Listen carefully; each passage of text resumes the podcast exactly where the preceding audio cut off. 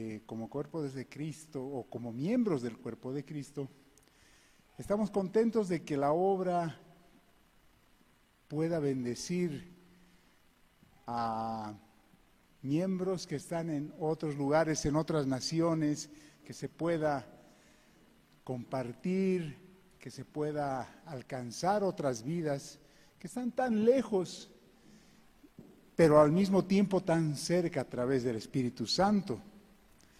Por eso queremos primeramente enviar un saludo a los que nos están siguiendo a través de tal vez de redes sociales, a través de la radio, a través de la televisión. De aquí un tiempo tal vez reanudemos también con esto.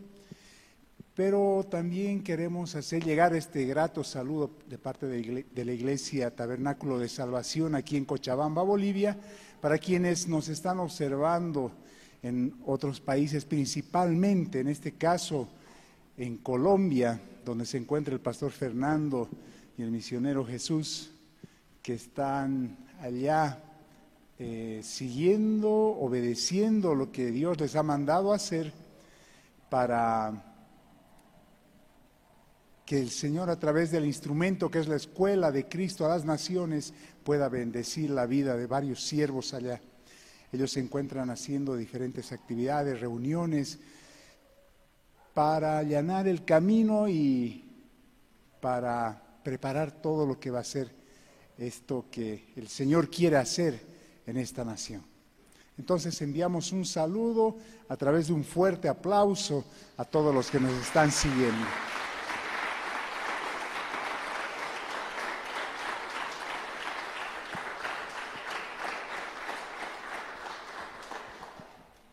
Como les iba comentando y como hemos ido viendo en diferentes reuniones, el trabajo que se está haciendo es arduo, se está mostrando, se está presentando lo que es la Escuela de Cristo, lo que es este ministerio, la Escuela de Cristo a las Naciones. En este caso podemos ver la imagen, la foto de un pastor que es de mm, eh, Asambleas de Dios, me dicen, ¿sí?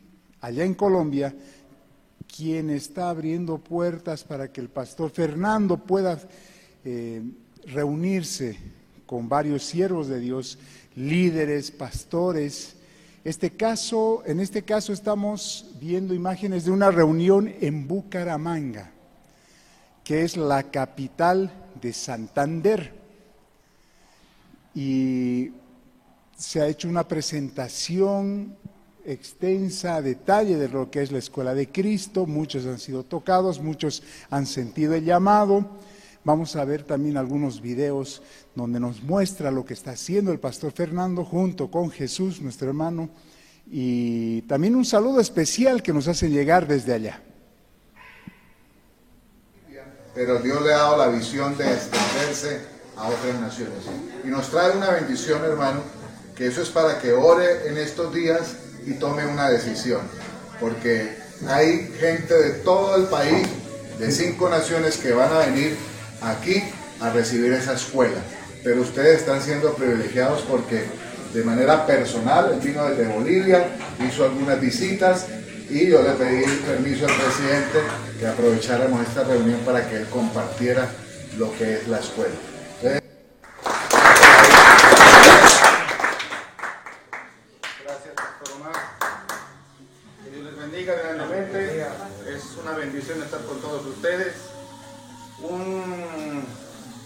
Vez un sueño, porque hace más de 20 años Dios me dijo que iba a cruzar las fronteras y llevar bendición a muchos países. Y este es el segundo país que estamos visitando después de Venezuela. En esto que se llama la Escuela de Cristo, un ministerio que nació hace más de 40 años, que en su momento de auge bendijo a 140 países donde se llevó a cabo la Escuela de Cristo cuando el fundador, sin quererlo, esos videos vienen a ser ahora el material en, en varios países. Esta escuela tiene como objetivo entonces fortalecer el liderazgo ministerial. Esto empezó en los años 70, 80 y una generación fue bendecida pero en esta, en esta época ya casi nada se sabe de lo que fue la escuela de Cristo. Sin embargo, Dios coloca el sentir en algunos hombres para que continúen esta visión y sea de bendición para el liderazgo. Es un internado de cuatro semanas, de lunes a sábado al mediodía. Se empieza orando a las 5 de la mañana aproximadamente hasta las seis y media. Desayuno, limpiamos nuestras áreas. Después las clases desde las ocho y media hasta las doce y media. Video, oración o explicación para los que no han podido tomar apuntes. Y oración hasta el mediodía. Al mediodía almorzamos y nos vamos a descansar. Continuamos a las dos y media de la tarde hasta las seis y media. Con la Asociación de Ministros Cristianos de Santander del Sur, ADMISUR, y queremos enviarle un saludo muy especial a la iglesia en Bolivia, a la Escuela de Cristo. Mira, aquí está la bendición de los ministros de Dios.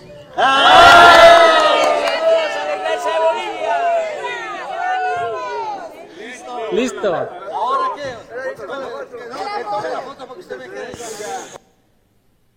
Gracias.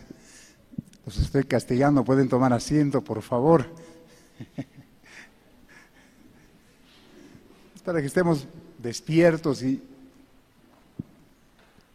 estemos atentos también. ¿Cuántos están contentos por esta bendición que está llegando a esta nación? A partir de Bolivia, a partir de esta congregación.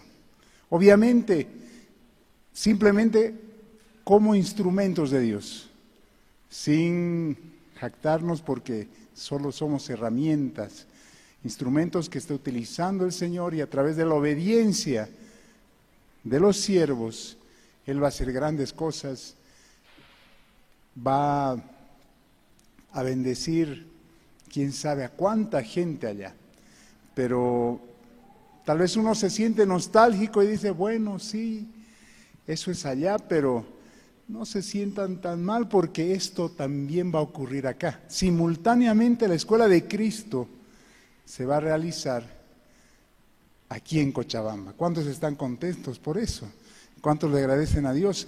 Y todos tienen la oportunidad de ser parte de esta bendición y de este movimiento que está impulsando Dios a través del Espíritu Santo, a través de la escuela de Cristo. No sé si tenemos algo más. Lo que quiero comentarles es que no se está haciendo solamente en, en este lugar.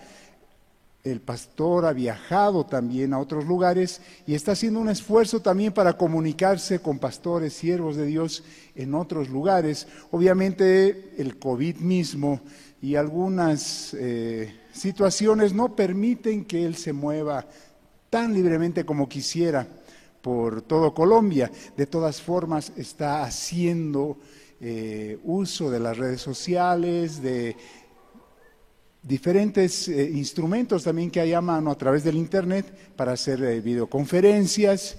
Y otra cosa también que vamos a ir viendo es el posible lugar, una finca donde posiblemente es muy probable que se realice la Escuela de Cristo a la cual ya escucharon, van a llegar pastores, siervos de cinco naciones, Colombia, Venezuela, hay también de Ecuador, habría la posibilidad de siervos de, de Perú y de Argentina que querían estar presentes. Como ven, son instalaciones que cuentan con todo lo necesario para realizar la Escuela de Cristo, los que ya han hecho la Escuela de Cristo en algún momento, en algún lugar aquí en Bolivia, en Cochabamba, saben que es necesario tener las instalaciones apropiadas para olvidarse de todo lo demás y centrarse en buscar a Dios, recibir su palabra y estar en comunión con Él. Vamos a ver también algunos ejemplos de cómo el pastor se comunica con pastores en otros lugares a distancia que conocerá también al pastor Fernando de, Bolivia, pues para mí lo conocí apenas y vi que la gracia del Señor sobre él y sobre otro pastor que vino ah, con él. Dije, yo, yo en mi corazón siento que esto es del Señor porque muchas veces quise ir a, a la misa de los santos y, y a mí no se me daba la oportunidad, no tenía dinero. De todo Colombia. Qué lindo. Y eso se podría más adelante trabajar ya, pero de manera más, más despacio. Claro. Yo creo que en el orden que es. Pastor, Claro que sí. queríamos explicarle eso, o sea, Sí. mm, y Carlos lo sabe, pues que- que nos conoce hace muchos años y, y sabe cómo trabajamos nosotros y cuál es nuestro corazón ahora de la asociación. Entonces, Sí. simplemente lo queremos poner en contexto y orar para que Dios les, les guíe y, y- y puedan tener pues el resultado que Dios ya determinó su eterno propósito. Amén. Serán, estarán nuestras oraciones y para una próxima ocasión que podamos ya tener con tiempo, nos sentamos con Sí, señor. de la asociación y en lo que podamos apoyarle. Gracias. ¿Por qué les mostramos esto? Bueno, primeramente es bueno que la iglesia esté al tanto de lo que se está haciendo, pero más importante, saber que este, si bien es un trabajo personal que están haciendo, en este momento el pastor Fernando y nuestro hermano Jesús, es un trabajo del cual tiene que participar toda la iglesia. Ellos están ahorita en este momento, aunque no parezca, en un campo de batalla.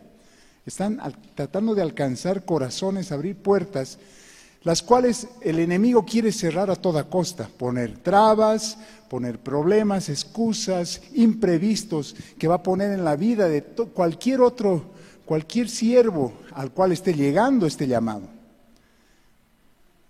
Hay muchos ejemplos de varios que han hecho la escuela de Cristo que daban testimonio de situaciones que se presentaban a último momento, necesidades, em, problemas, accidentes, todo tipo de situación, para impedirles ser parte de esta bendición que Dios tiene preparada para ellos. Y es a través de la intercesión y la cobertura, ¿sí?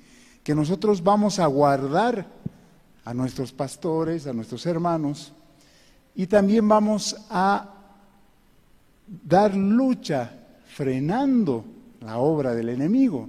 Y en ese, en ese, en ese trabajo tenemos que involucrarnos absolutamente todos. Somos nosotros los que tenemos que ponernos en la brecha para que esto pueda seguir, para que el enemigo, para que el diablo no pueda poner esas trabas. Así que recuerden, hermanos, ya saben lo que está ocurriendo, tenemos una idea más clara y sabemos por qué orar. El motivo de oración, muy aparte de lo que tengamos y de lo que ponga el Señor en nuestro corazón, también tiene que incluir esta cobertura, que el Señor mismo tome el control, que derribe cualquier plan del enemigo, que derribe cualquier situación, cualquier opresión, cualquier plan malévolo que pueda estar preparando Él, para que esto no se lleve a cabo. Amén. Vamos a estar orando, vamos a estar intercediendo, nos vamos a poner en la brecha. Es necesario, somos un cuerpo, somos uno. Así como muchos estaban en el campo de batalla junto con Josué y había, tres que estaban en el, en el monte y uno levantaba las manos en oración. ¿Quién era él? ¿Mm? Moisés, ¿sí? Y cuando él estaba orando, prevalecía quién? Israel. Cuando bajaba las manos, ¿quién prevalecía? ¿Mm? Amalek, exactamente. Tal vez el, el, número y la cantidad de personas cambia aquí, pero es la misma situación. Nosotros tenemos que subir a ese monte, tenemos que levantar las manos en oración y tenemos dos guerreros que están allá. Y para que prevalezca Dios, para que prevalezca el pueblo de Dios, es importante que nosotros estemos cumpliendo con nuestra función. Amén. Amén. Bueno, ahí donde estamos, hermanos, para ya entrar en lo que es la palabra del Señor, les voy a pedir que inclinen sus rostros, vamos a entregar este tiempo al Señor. Gracias Dios bendito por habernos dado la oportunidad de estar aquí para escucharte, Señor, para que tú nos hables el día de hoy, para que nos des ese alimento que levanta, Señor, fortalece nuestro espíritu, para que tu espíritu mismo, Señor, pueda formarnos, pueda enseñarnos, pueda transformarnos y nos pueda revelar, Señor, lo que tú quieres de cada uno y para cada uno de nosotros. Gracias por tu misericordia, gracias por tu amor y tu paciencia. Te pedimos, Señor, que tu palabra el día de hoy pueda transformar nuestras vidas, pueda acercarnos mucho más a ti. Sabemos que tu palabra no vuelve vacía, pero queremos que en esta ocasión, Señor, vaya mucho más allá de lo que nosotros podemos esperar, de lo que podemos expectar. Sabemos que estás aquí entre nosotros y te agradecemos, Señor. Te entregamos este tiempo.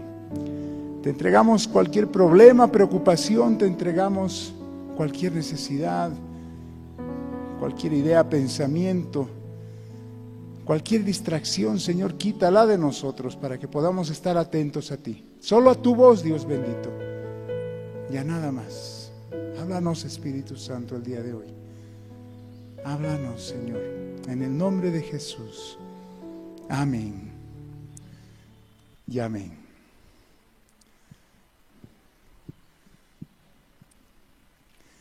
Bueno, me gusta comenzar con preguntas y en esta ocasión quisiera hacerles una para no salirme de, de esto que generalmente hago. Y es lo siguiente, ¿cuántos saben cuántos mandamientos hay? ¿Cuántos mandamientos hay? Bueno, estos son los diez mandamientos de la ley que le dieron a Moisés. ¿Habrán más de diez? Hay más. Y no solo hay mandamientos, hay estatutos, preceptos, ¿qué más hay? Hay bastantes. ¿Cuántos, ¿Cuántos creen que conocen por lo menos la mayoría o casi todos estos mandamientos?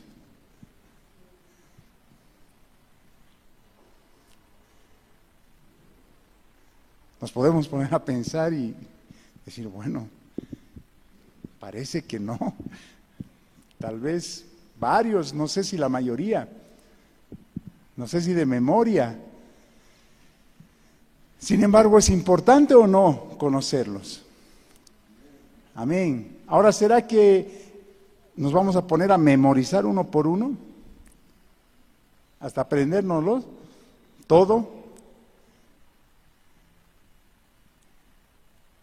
Si tú quieres, si nosotros queremos entrar al reino de Dios, tenemos que obedecerle, tenemos que obedecer sus mandamientos, ¿sí? Tenemos que conocerlos para obedecerlos. ¿Qué, ¿Cómo podríamos obedecer algo que no conocemos? Sería muy difícil. Sin embargo, el Señor, en su misericordia y en su paciencia y su amor, nos dice, hagan dos cosas y con eso basta. Amén. ¿Quiénes saben de lo que estoy hablando? Si ustedes hacen estas dos cosas, han cumplido todo. Entonces ya no tiene que estar memorizándose todos y absolutamente cada uno de los mandamientos. Es bueno, no estoy diciendo que no lo hagan, Deberíamos saberlo, porque deberíamos escudriñar la palabra, deberíamos conocer lo que quiere Dios de nosotros, lo que nos pide. Pero en muchas ocasiones, o más de una ocasión, tal vez no vamos a poder retener todo. ¿Sí? Entonces Él, gracias Señor, Te agradecemos mucho. ¿Cuántos están agradecidos por esto? Nos dice, hagan esto. Y está en la palabra gracias a un escriba que le pregunta, ¿no? Es una pregunta para hacerlo tropezar, para, para hacerle pisar el palito, como se dice vulgarmente. Eh, vámonos a Marcos, al libro de Marcos capítulo 12, versículo 28.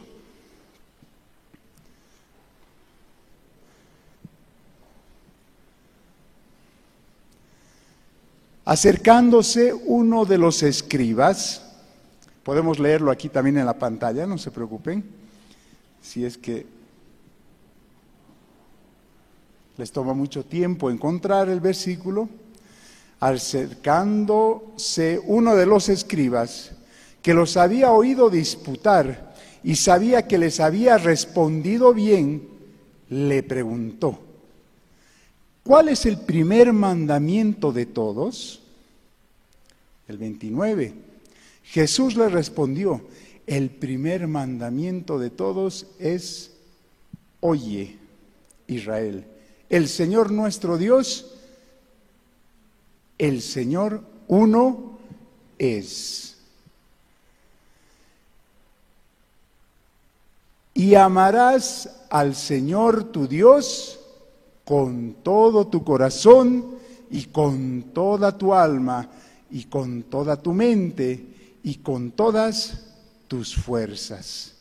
Este es el principal mandamiento.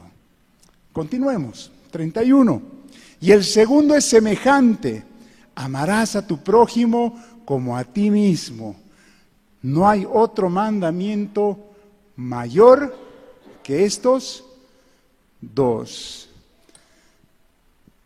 En otros pasajes de la Biblia también dice que si cumples esto has cumplido con toda la ley y los profetas. Si cumples estos dos, has cumplido con todo lo que te pide Dios. ¿Cuántos están contentos y agradecidos por esto? Amén. Ahora, ¿es importante saber esto? Sí. ¿Cuántos lo sabíamos antes de haberlo leído aquí? Yo creo que todos, tal vez, pero sí, por lo menos casi todos, si es que no sabíamos todos. El detalle es el siguiente. El que le preguntó también lo sabía. Este escriba también lo sabía o no. Porque le habló, le respondió a Jesús y le dijo, bien hecho Jesús, sabes, parece que sabes lo que estás hablando, parece que sabes la palabra. Vámonos al versículo 32.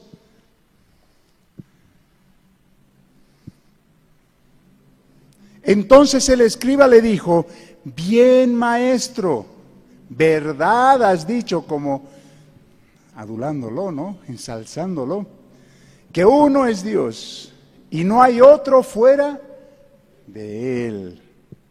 Tienes toda la razón, Señor Jesús. Maestro, eso le dice. El siguiente. Y el amarle con todo el corazón, con todo el entendimiento, con toda el alma y con todas las fuerzas, y amar al prójimo como a uno mismo, es más que todos los holocaustos y sacrificios. Estaba de acuerdo. Vámonos al siguiente versículo. Jesús entonces, viendo que había respondido sabiamente, le dijo, no estás lejos del reino de Dios. Y a ninguno osaba preguntarle. ¿Le sirvió o le servía o le habrá servido de algo al escriba saber también que este era el gran mandamiento, o que estos dos eran los mayores mandamientos, y que cumpliéndolos cumplían con todo los requisitos para entrar al reino de Dios. ¿Le habrá servido de algo? ¿De qué? Solamente para acercarse. Jesús mismo le dice, estás, no estás lejos. No estás lejos significa estás cerca, estás ahícito, como diríamos nosotros, pero no estás ahí todavía. Eso también le ha querido decir. ¿Cuántos de nosotros no estamos lejos del reino de Dios? Porque sabemos esto. Pero hay que ir más allá, ¿verdad? Porque estamos ahícito también. Pero estamos ahí. Es decir, saber te acerca, hace que tú no estés lejos, pero hacerlo, cumplirlo, es lo que te introduce, te da el boleto, si se puede decir, valga el término, para que tú entres, para que tú estés ahí. ¿Hasta ahí estamos bien o no? Amén. Entonces, vamos al primero, a la primera parte, primer gran mandamiento. Amarás al Señor tu Dios, dice, ¿no?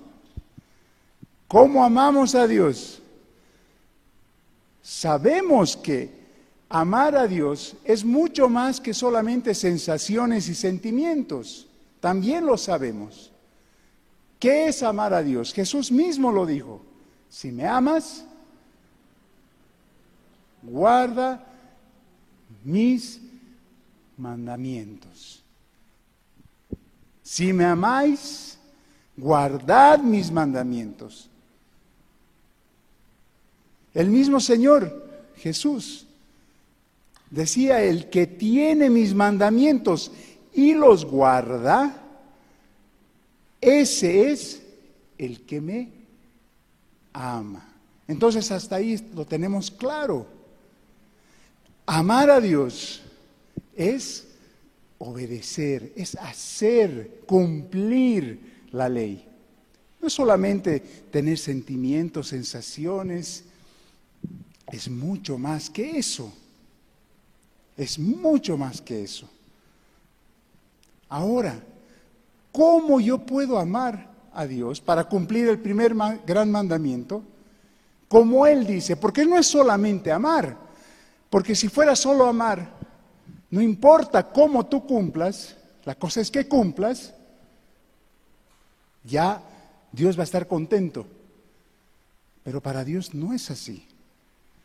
No dice que el gran mandamiento es amar a Dios dice amar a Dios con todo tu corazón. Entonces, tiene que ser un amor en el cual tu corazón esté entregado. Eso también tenemos que entender. No es obedecer por obedecer. No es solamente cumplir por cumplir, sino hacerlo con todo el corazón. Yo alguna vez le preguntaba al Señor, ¿cómo es esto? ¿Cómo puedo amarte con todo mi corazón, Señor? ¿Y por qué primero está el corazón? Luego aprendí de que el orden en el que están escritas las palabras, las cosas, no es mera coincidencia. Si nosotros volvemos al primer gran mandamiento, está primero el corazón. Después, ¿qué sigue? El alma, después la mente y luego las fuerzas. Esto resalta la importancia, no es que lo demás no sea importante, pero en primer lugar está el corazón. Tiene que estar involucrado primeramente el corazón, de otra manera, el amor a partir de nuestra alma, de nuestra mente y de nuestras fuerzas, no va a ser posible. Tú puedes querer amar a alguien, pero si hay en tu corazón, con todas tus fuerzas, con toda tu alma, con toda tu mente, pero si hay algo en tu corazón, aunque sea pequeñito, contra esa persona, no vas a poderlo amar con el resto.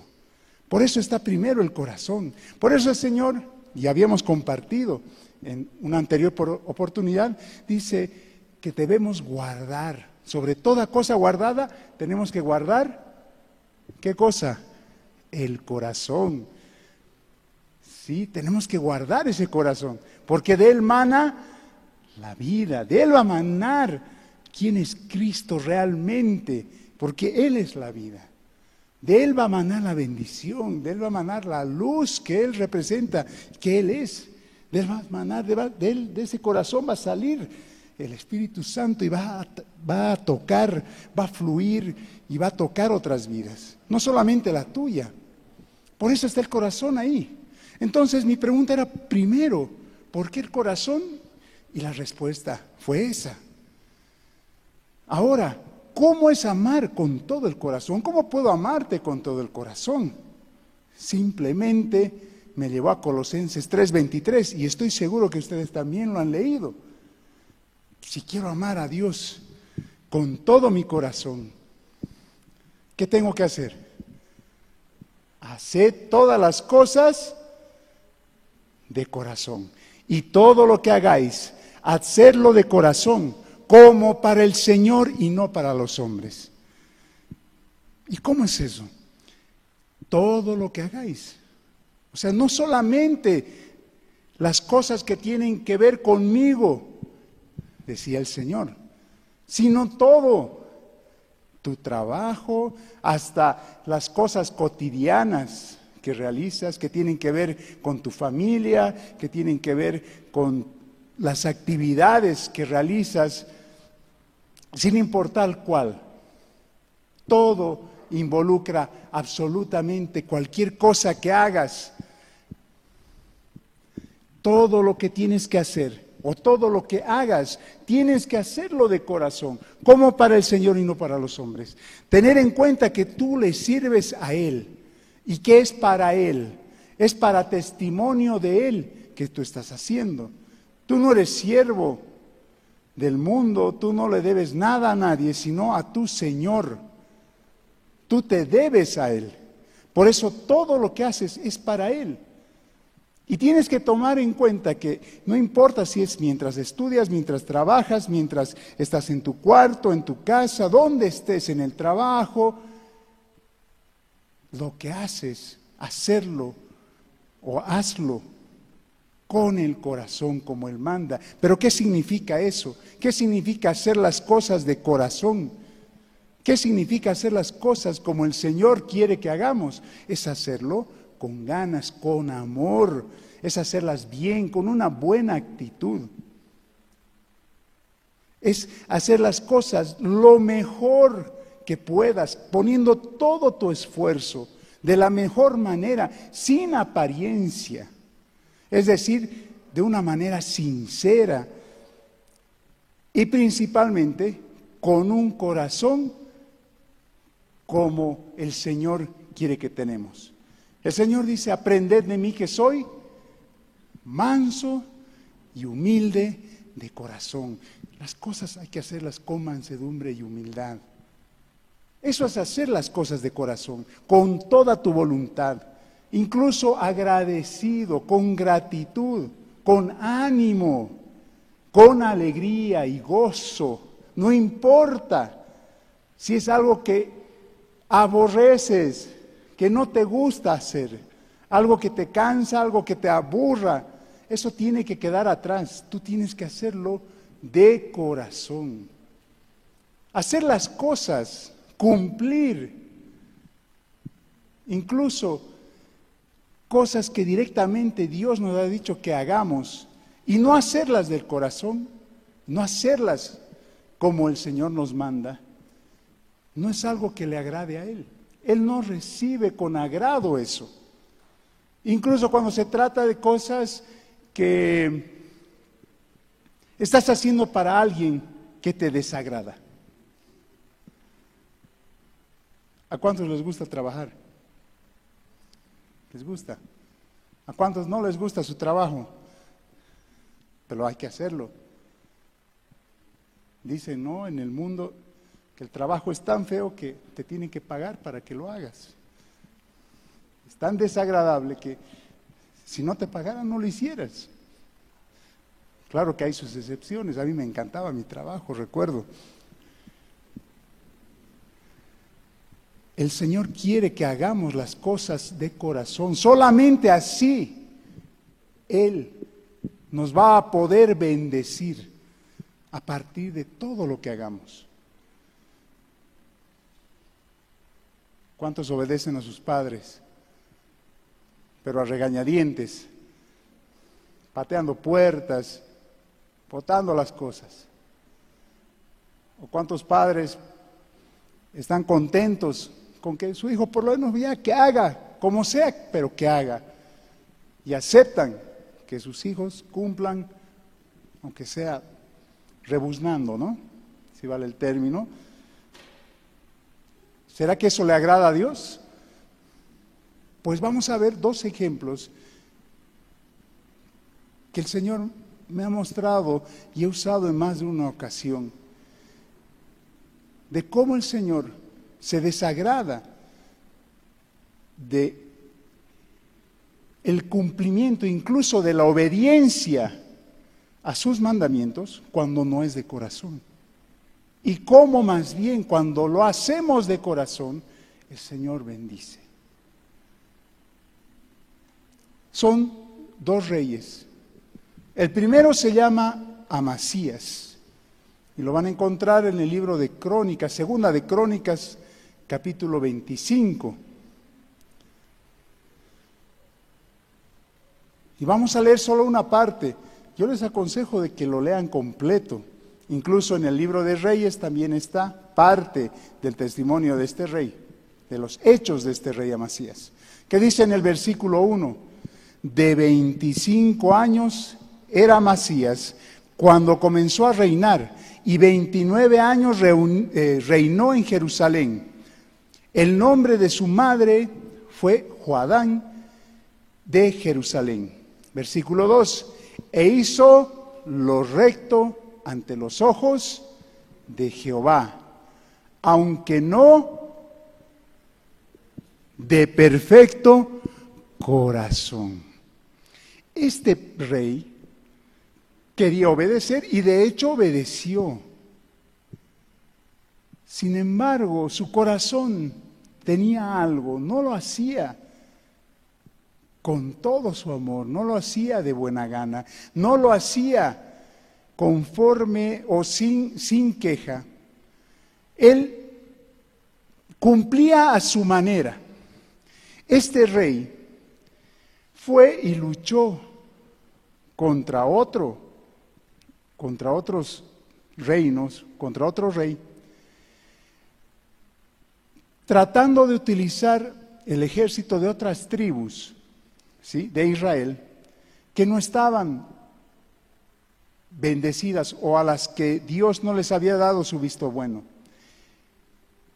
Entonces él quería hacer las cosas a su manera y Dios le mandó un profeta que le dijo, no vas a usar a estos soldados, no vas a usar los soldados de esta tribu. Y él ya les había pagado.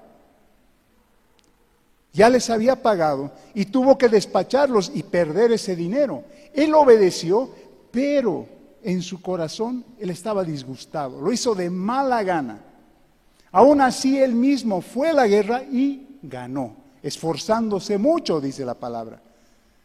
Él ganó. Y después fue y provocó al rey de Israel. Porque el reino, en realidad, el reino ya en ese tiempo había sido dividido. ¿Sí? El reino ya había sido dividido. Una parte se dividió y era Israel, y la otra era Judea, donde estaban los de la tribu de Judá, pero también los de Benjamín. Él era el rey de Judea y fue y provocó al rey de Israel. Y él no lo hizo porque el Señor le había mandado, él fue y provocó, porque eso es lo que él sentía. Lo van a leer a más detalle. Yo estoy parafraseando nomás y tratando de resumir la historia. El tema es que fue, provocó al rey y terminó siendo derrotado, terminó perdiendo su reino, terminó siendo exiliado, pero también eh, al final de sus días lo persiguieron de tal forma que lo encontraron y terminó asesinado. Este rey hizo lo correcto delante de Jehová. Este rey hizo lo recto ante los ojos de Jehová, pero no de perfecto corazón. Y le fue como le fue. ¿Por qué le fue así? Porque obviamente no fue del agrado de Dios todo lo que hizo. En contraparte tenemos a otro rey.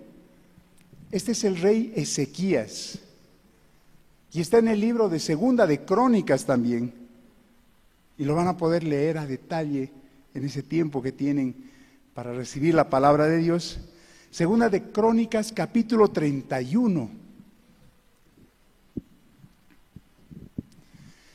Versículos 20 y 21 nada más vamos a leer. Pero vamos a ver la gran diferencia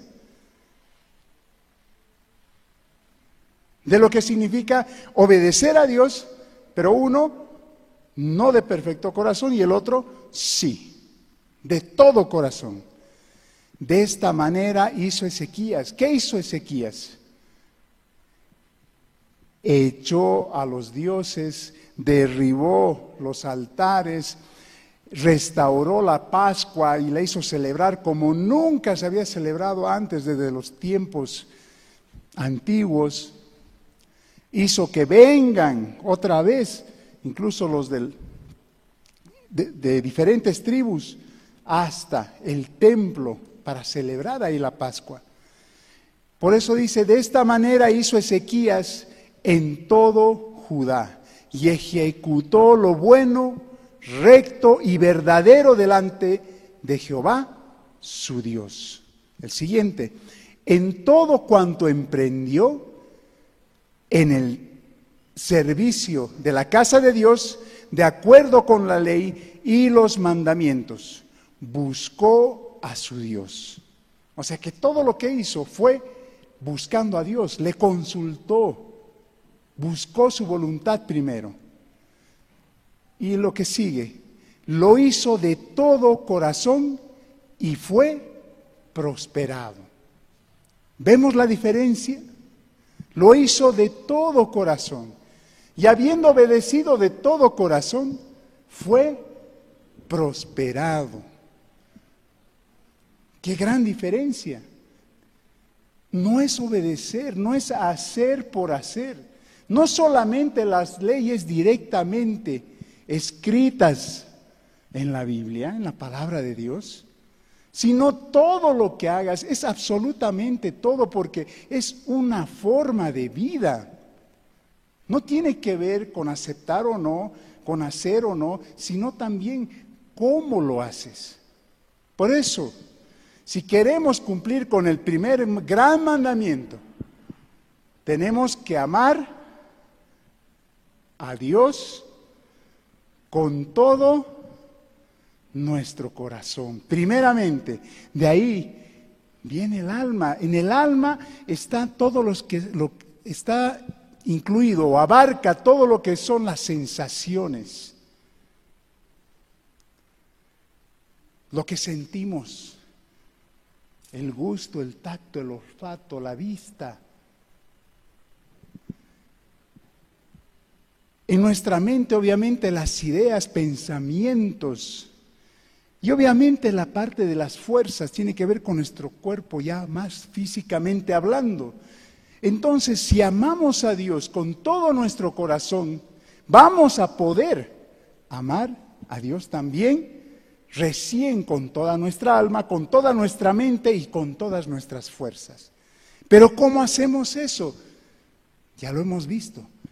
Todo lo que hagamos, tenemos que hacerlo de corazón. ¿Como para quién?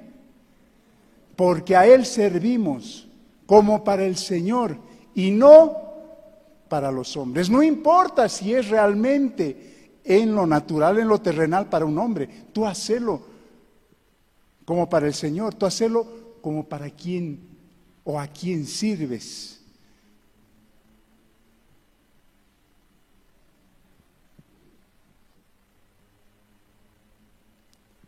De todo corazón, poniendo todo tu empeño, agradándote, gozándote en eso, no poniendo, em, no quejándote, no poniendo queja, no poniendo mala gana, no poniendo disgustos, sino de todo corazón. Tiene que ser de todo corazón. Entonces, si lo haces de todo corazón, el Señor va a bendecir, se va a agradar en eso. Y obviamente la bendición va a venir y vas a ser prosperado también. Pero si estamos obedeciendo de mala gana, estamos obedeciendo y haciendo a regañadientes, hasta con fastidio, pero estamos haciendo, podemos creer que el Señor va a recibir eso y lo va a tomar en cuenta, como si fuéramos unos siervos obedientes. Pero ¿cuántos creen que no va a ser así? Lo acabamos de ver. Tiene que ser de buena manera. Hay que hacer las cosas bien, como Dios manda, dicen, ¿no? ¿Y cómo manda Dios? De todo corazón, así tiene que ser, de todo corazón. Pero ¿qué hay con lo que sigue? Estamos viendo, amar a Dios. Amar a Dios, yo creo que para muchos de nosotros, o si no a todos, no es tan difícil como la segunda parte, como el segundo gran mandamiento, que es que amar a tu prójimo como a ti mismo. ¿Para cuántos se les hace un poquito más difícil esto ya? Amar a Dios, ¿está bien? Sí, uno dice, bueno, sí, me voy a proponer, yo quiero, yo lo amo, pero ahora quiero dejar de amarlo como a mí me parece, quiero dejarlo de amar a mi manera, ahora ya sé que lo tengo que amar de esta forma y me voy a esforzar. Pero ahora viene la segunda parte, amar a tu prójimo como a ti mismo. Ahí, ahí se pone la cosa un poquito más, tal vez, complicada. Por lo menos, por los testimonios, experiencias de prácticamente todos, en nuestra misma casa, sin ir muy lejos, tratamos a los demás como nosotros mismos. ¿Qué dice el segundo mandamiento? Versículo 31 es, ¿no? Y el segundo es semejante, amarás a tu prójimo como a ti mismo. No hay otro mandamiento mayor que estos. ¿Quién es el prójimo?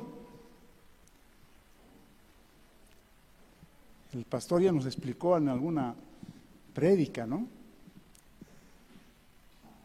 Podemos pensar que el prójimo es nuestro hermano, el de la iglesia simplemente, ¿sí?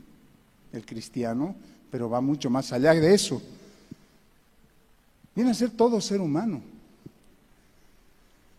Es el otro sea o no alguien que piense como tú, alguien que esté en tu condición, alguien con quien estés de acuerdo o no, es la otra persona, la que esté frente a ti. No importa su condición, cómo es, cómo piensa, ese es el prójimo.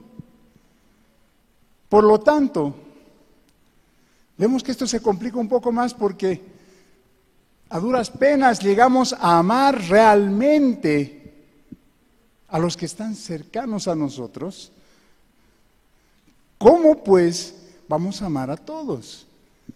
Y esto se pone más bonito, siendo sarcástico claramente, cuando nos ponemos a leer un pasaje de la Biblia en el cual el Señor nos dice que tenemos que amar a nuestros enemigos. Yo antes de convertirme, antes de recibir al Señor, decía, sí, hay que perdonar. Bueno, perdonas y ya, por lo menos aunque sea te olvidas, te lo guardas y Por último, te las tragas, vulgarmente hablando. Te aguantas. Pero amarlo a mi enemigo, o sea, tengo que amarlo. ¿Quién en su sano juicio racional puede hacer eso? Yo me preguntaba, y luego el Señor ya me enseñó a través de su palabra de que sí, y que no tiene nada que ver con la racionalidad, que no tiene nada que ver con tu estado mental, no tiene nada que ver con lo que tú creas o no. Es algo que tiene que ver con Él mismo, pero también contigo mismo. Leamos primero la palabra. Vámonos a Lucas capítulo 6, versículo 27.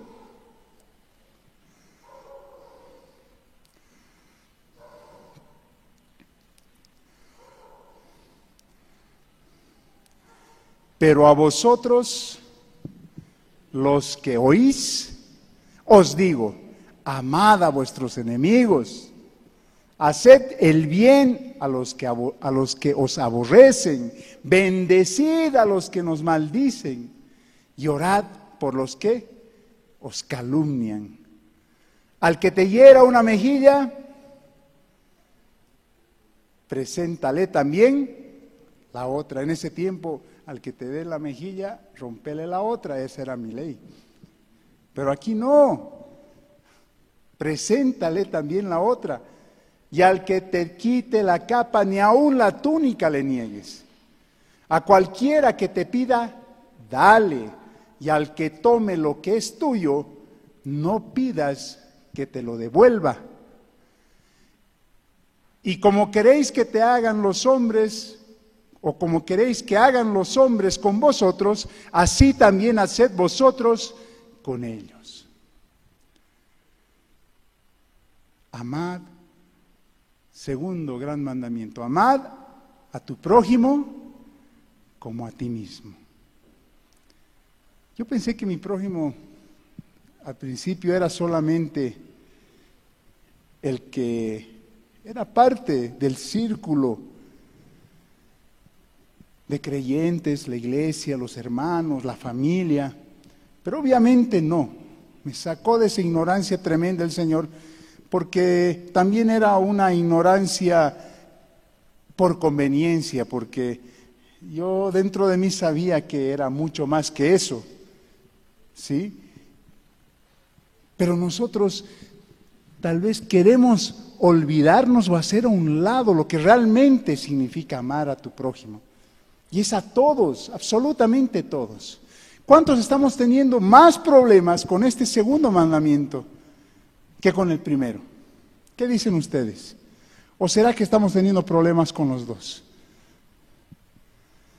Pero en lo real, en lo cotidiano, yo creo que esto es lo que presenta también mucho más complicación. Porque a duras penas estamos pudiendo amar realmente hasta los que están cerca a nosotros, en nuestro entorno más íntimo, incluso a nivel familiar, a nivel tan cercano. ¿Cómo pues vamos a poder cumplir con esto otro que acabamos de leer? Y es un mandamiento, es algo que tenemos que hacer. Si cumples esto, las puertas del cielo, la eternidad es tuya.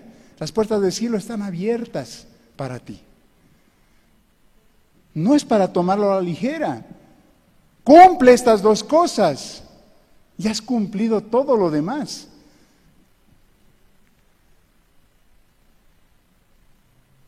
Entonces, al principio decíamos, el Señor nos las ha puesto fácil, nos ha pedido que cumplamos estas dos. Pero cuando nos ponemos a examinar nuestras vidas, nos ponemos a examinar el testimonio que tenemos, como dicen estos dos mandamientos, los grandes mandamientos. Como el joven rico, ¿había cumplido todo o no? Pero una cosita le faltaba, algo pequeño, que para él era algo muy grande, era demasiado importante y tal vez es algo muy pequeño, a lo cual nosotros nos hemos apegado tanto y lo hemos hecho tan grande, tan importante en nuestras vidas, que no estamos pudiendo cumplir con lo que el Señor nos está pidiendo. Ni siquiera con lo más sencillo, con el trato, entre nosotros a nivel familiar, con el trato entre nosotros, a nivel de la iglesia, como hermanos aquí, miembros de esta congregación, estamos pudiendo. ¿Cómo pues vamos a amar? Llegar a amar a nuestros enemigos, Dios mío, yo le digo, Señor, realmente estamos perdidos, como dice tu palabra. En Pedro dice, ¿no? Primera de Pedro. Y si el justo con dificultad se salva, ¿por qué será? ¿Será que realmente vamos a poder nosotros cumplir con las expectativas de Dios a través de estos dos mandamientos? ¿Qué dicen ustedes? ¿Vamos a poder o no? ¿Cómo nos puede pedir algo el Señor? ¿Cómo nos puede pedir algo que sabe que no podemos hacer? ¿Cuántos pueden amar a su enemigo? De corazón, pero de corazón. Perdonarlo, pero de corazón. Como para darle un abrazo, invitarlo a tu casa y darle lo mejor que tienes. Tener los mejores deseos, sentimientos para con esa persona que te está maldiciendo, que te está haciendo la vida imposible, que te está amargando la vida tal vez, que está creciendo, haciendo que crezca un rencor que tú no creías o no sabías que había en ti. ¿Cómo podríamos hacerlo? Pero el Señor mismo nos da la respuesta es a través del amor de Dios, no es a través de nuestro amor. Y ese amor de Dios solo puede venir a través del Espíritu Santo a un corazón manso y humilde. Es el mismo Espíritu Santo que pone ese amor en ti. Es un amor desinteresado. Es el amor que Él tiene por nosotros. Es el amor que ha hecho que entrega a su propio Hijo por gente que no vale nada y que no merecía nada, que somos nosotros. Es el amor que llevó a Cristo a la cruz, sabiendo que no éramos dignos, pero aún así nos amaba. Y es el mismo amor que Él puede poner en cada uno de nosotros o que tal vez ha puesto pero que por distintas circunstancias se ha ido apagando y que no está más, o queda por lo menos una cosita, un vestigio, algún remanente, pero que es insuficiente. Lo llaman amor eros, el amor incondicional. No es ese amor que busca algo a cambio, no es ese amor solamente que se tiene por gente que es compatible contigo. No es el amor recíproco porque la otra persona te ama. O es ese, no es ese amor eh, pasional que se tienen tal vez entre parejas. Es un amor incondicional. Y este amor incondicional solo puedes recibirlo si tú te entregas al Señor, si tú le entregas tu corazón. Solo puede dártelo Dios.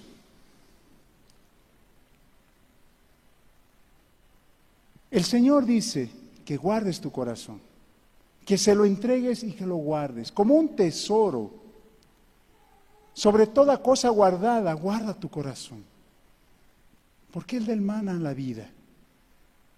Pero para eso tú tienes que entregarle tu corazón, realmente hacerlo, rendirte y decirle, Señor, sin condiciones, sin pretextos, sin excusas, ya no más. Porque lo que generalmente hacemos es quebrantarnos, ya sea por algún problema, porque la palabra nos ha tocado, porque el Espíritu puede venir y darte un toque, pero nos quedamos ahí, decimos de boca para afuera, o tal vez sí, en ese mismo momento lo hacemos con toda nuestra buena intención y le decimos, te entrego mi corazón, pero o sales inmediatamente y empiezas a envolverte en las cosas del mundo y, o al día siguiente empiezas a hacer otra vez lo que hacías antes. Y todo queda en nada. Y lo que pasa es que si no entregas tu corazón a Dios, tu corazón se va a entregar a cualquier otra cosa. Tú no lo vas a entregar, tú ni te vas a dar cuenta. Dice la palabra que el corazón es engañoso más que todas las cosas y es perverso. Así es el corazón del hombre sin Dios. Por eso si tú no entregas realmente tu corazón y te propones y de una vez tomas esa decisión, sin que te des cuenta, tu corazón, sin que tú lo decidas, se va a entregar a alguien o a algo. Y ese va a ser su Dios, ese va a ser su mundo. Y eso es lo que pasa generalmente. Aceptamos a Dios como parte de nuestras vidas, pero nuestro corazón está entregado a cualquier otra cosa. Y obviamente por eso no podemos hacer las cosas de corazón como nos manda Él. Todo lo que hagáis, hacerlo de corazón como para el Señor. ¿Cómo lo vas a hacer para Él? Si está entregado a cualquier otra cosa, menos a Él. ¿Cómo puedes amar a Dios con todo tu corazón? Menos aún con toda tu alma, con toda tu mente y con todas tus fuerzas, si tu corazón ya está o ya tiene otro dueño. Y tal vez ni cuenta te has dado realmente. Menos aún, ¿cómo vamos a amar a nuestro prójimo como a nosotros mismos si sabiendo la palabra, conociendo la oportunidad y la gran bendición que nos da Dios, la gran oportunidad de recibir vida eterna, lo rechazamos, preferimos la oscuridad, conociendo la luz?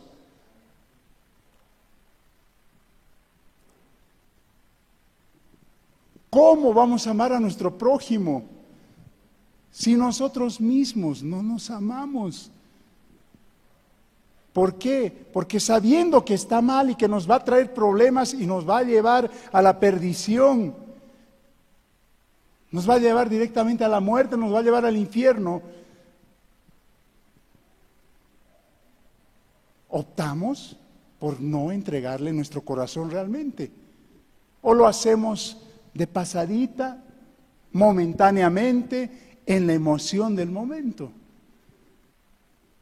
Por situaciones, circunstancias que nos oprimen, por situaciones, circunstancias que hacen que nos pongamos em, con la guardia baja ese momento, pero después otra vez el orgullo, otra vez nos olvidamos y otra vez seguimos viviendo como a nosotros nos parece.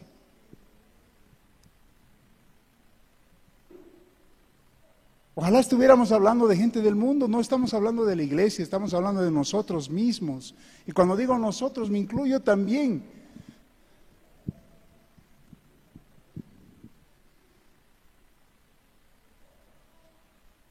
El trato que tenemos, la impaciencia, la forma de hacer las cosas mediocremente, hipócritamente, Es algo que se ha vuelto muy normal, muy natural, ya ni siquiera nos incomoda.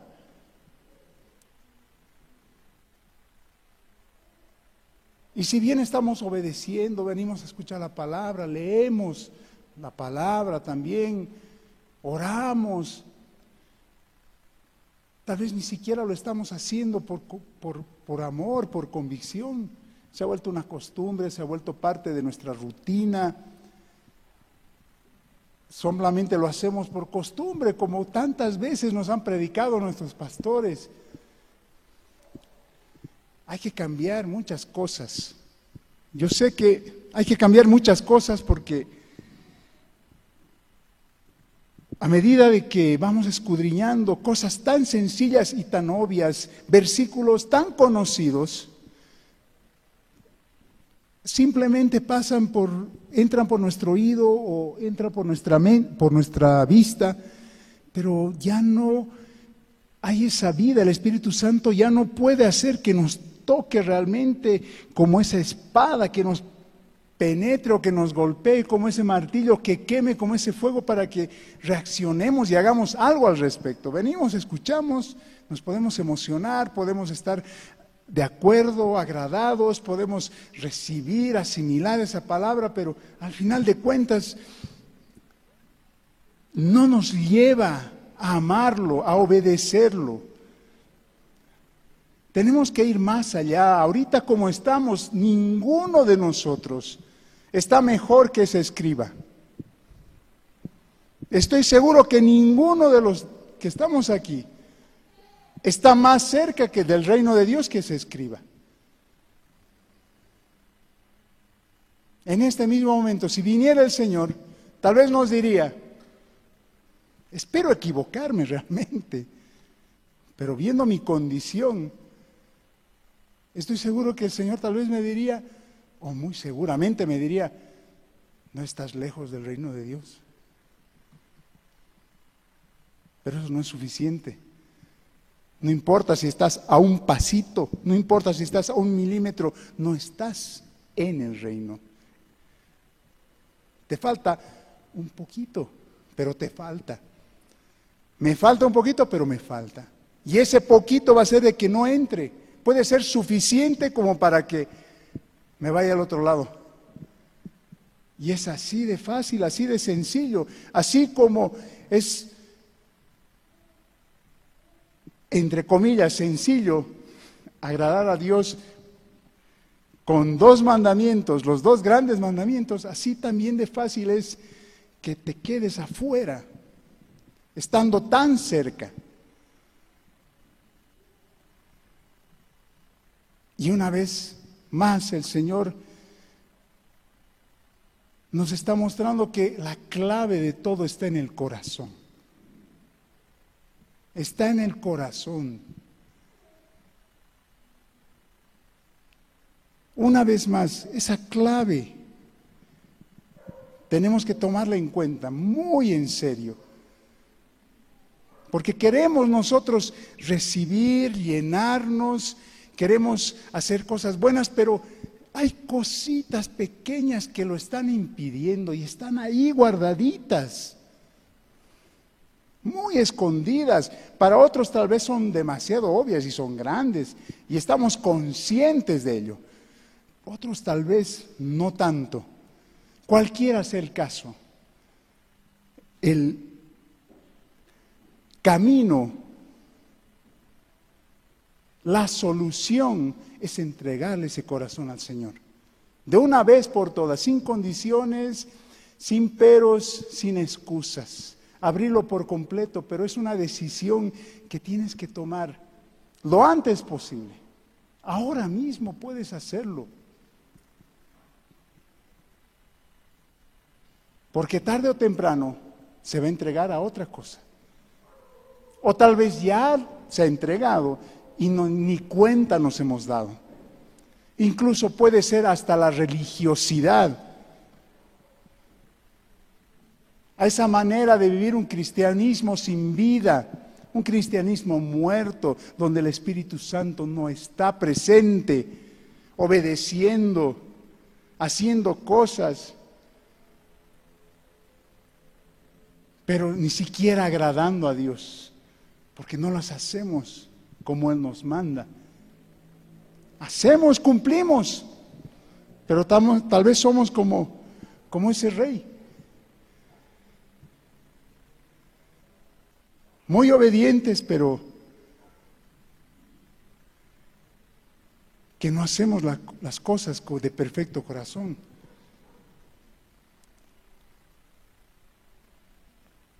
Es tiempo de reaccionar. El Señor habla, muestra, enseña, pero todo eso es como si llegara a saco roto, si es que el corazón no está como Dios manda. Aprende de mí,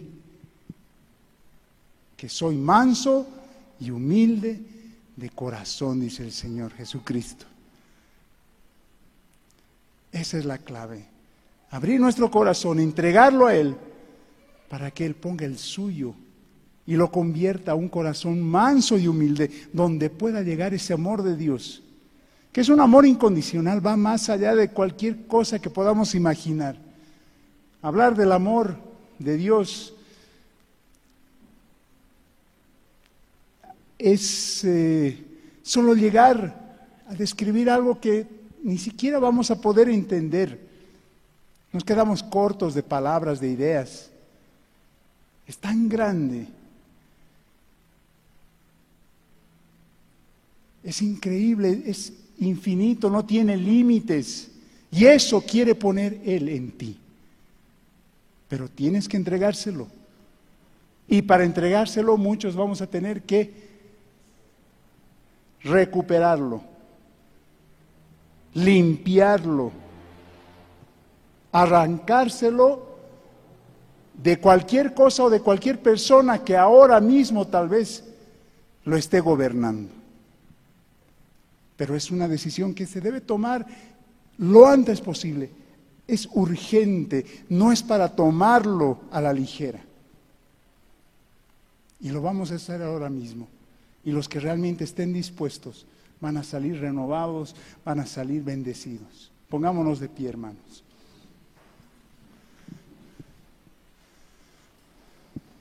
Dios es bueno. Y todo el tiempo, bueno es Dios. Gracias, Señor.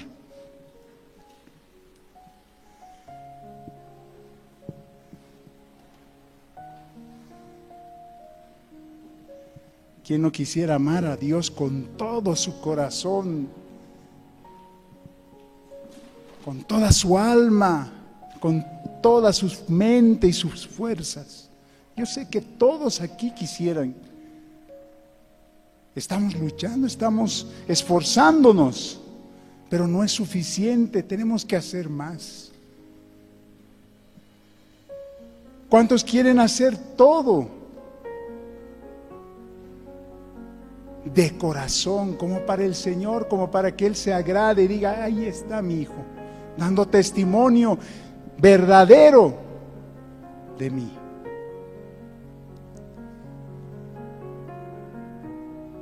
¿Cuántos quisieran que cuando el Señor los ve,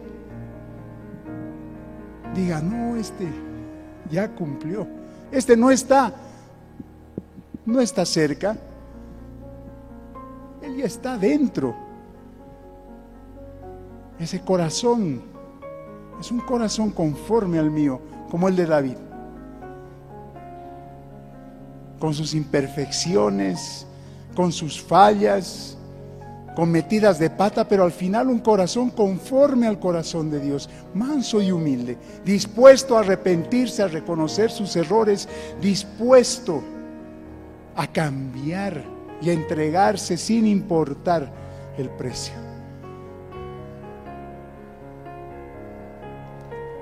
Cuando le preguntaba al Señor, ¿cómo? ¿Por qué nos pides que amemos a nuestros enemigos? Ya hasta perdonar suficiente, pero ya amarlo. No es por Él, me decía. Claramente, es por ti. Ni siquiera es por mí. Porque yo te amo.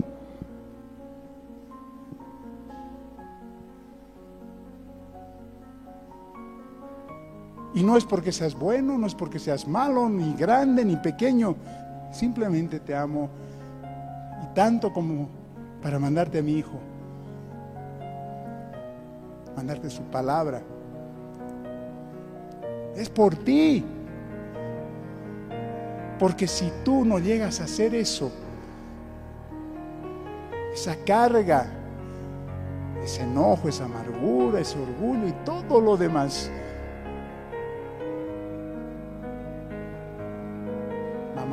tu corazón, va a endurecer tu corazón, va a cauterizar tu corazón de tal forma de que no vas a poder cumplir lo que yo te mando porque tú eres el instrumento que voy a utilizar para que mi amor llegue a los demás. Hasta el hombre más perverso, cuando mi amor lo toca, lo transforma completamente. Y tú vas a ser ese instrumento. Pero mientras no perdones y no llegues a entregarme ese corazón, no vas a poder hacerlo. Así que tienes que ir más allá que perdonar, tienes que llegar a amarlo. Ama a tu enemigo. Bendice al que te maldice. Ora. Ora por esas personas que te hacen mal. A eso tenemos que llegar.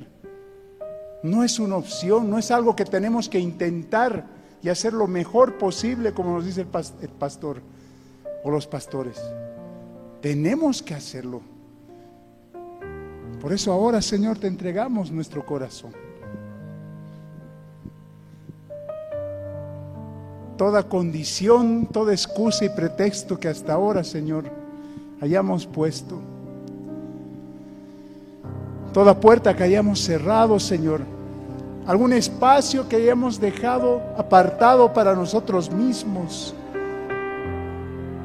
Al cual no te hemos permitido entrar por nuestra insensatez. Te lo entregamos ahora, Señor. Toma nuestro corazón, Señor. Haz lo que tú veas conveniente, bendito Dios. Tal vez aún hay rebeldía, tal vez hay alguna duda, Tal vez todavía tenemos temor, estamos inseguros. Quítalo también eso, Señor. Quítalo. Tal vez me sigo rehusando, sigo en rebeldía, sigo oponiéndome, Señor, a algo que tú ya me has llamado. Yo sé, Señor, que quieres más, exiges más de nosotros. Exiges más de mí, Señor.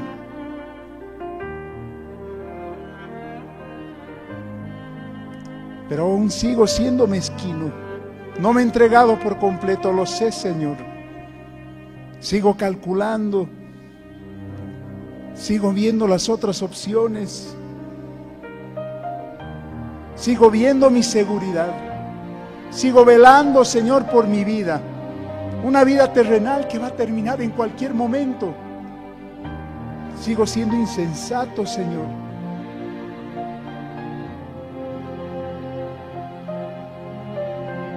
Me sigo aferrando a mis ideas, me sigo aferrando a mis pensamientos, a lo que siento, bendito Dios. Te entrego también esto, Señor. No quiero seguir así, Señor. Quiero vivir la vida que tú tienes preparada para mí.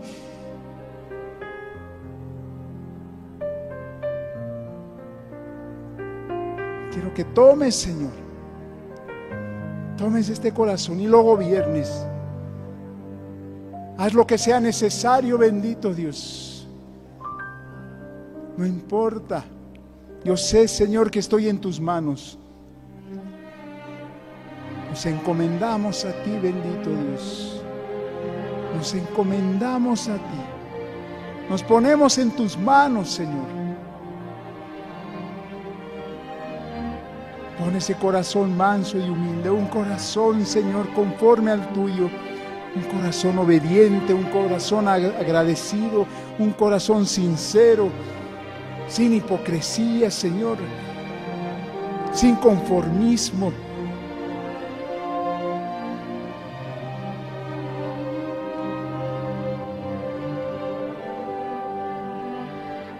Toca, transforma, limpia. Arranca, Señor.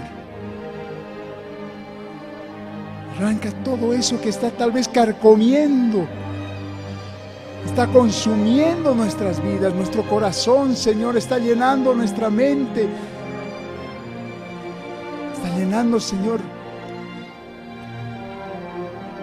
nuestras ideas, está tomando el control de nuestras vidas, de nuestras decisiones.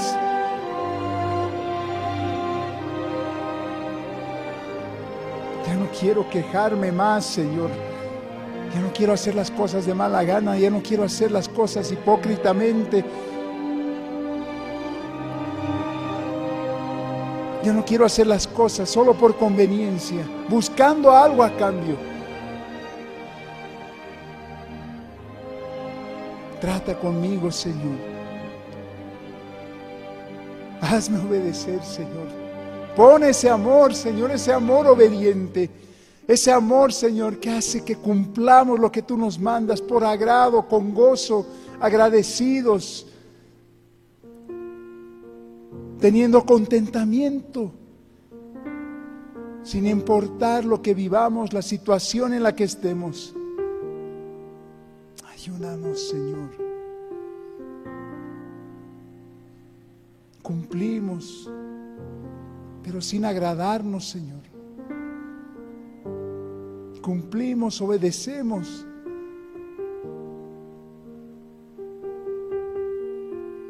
Pero no de perfecto corazón. Vivimos, Señor, por obligación, vivimos por necesidad, venimos, vivimos por conveniencia. O hacemos las cosas a nuestra manera, ya no más, Señor. A partir de hoy, te rogamos, bendito Dios, ten misericordia, ten piedad de nosotros. Ya no queremos estar solamente, Señor, cerca. No importa cuán cerca, Señor. No queremos seguir así. Queremos estar, Señor, ya compartiendo contigo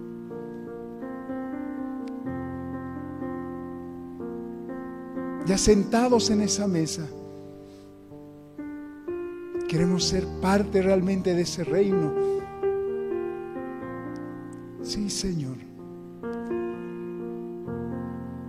Todo está en el corazón, Señor, y ahora es tuyo.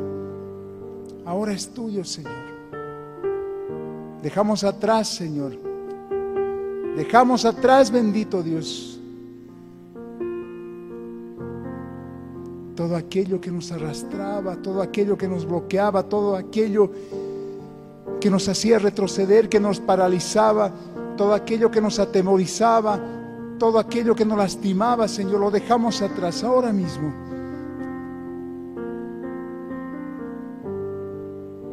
Toda duda, Señor, está en tus manos ya. Háblanos, Señor. Continúa hablando, sigue tratando con cada uno, te lo rogamos en el nombre nuestro amado Señor Jesús, de tu Hijo bendito. Gracias Señor. Nada más gobierne en ese corazón. Solo tú, Señor, a través de tu Santo Espíritu, que sea rebosante, Señor, de tu amor, de tu luz. No me permitas seguir, Señor. No me permitas continuar sin que tú lo trates completamente. Y dame las fuerzas, dame la gracia, Señor. Dame la humildad y la mansedumbre para aceptar mis errores, mis propias fallas y entregártelas. Dame la gracia, Señor, para reconocer mi condición Sí, Señor bendito, en el nombre de Jesús. Gracias Dios.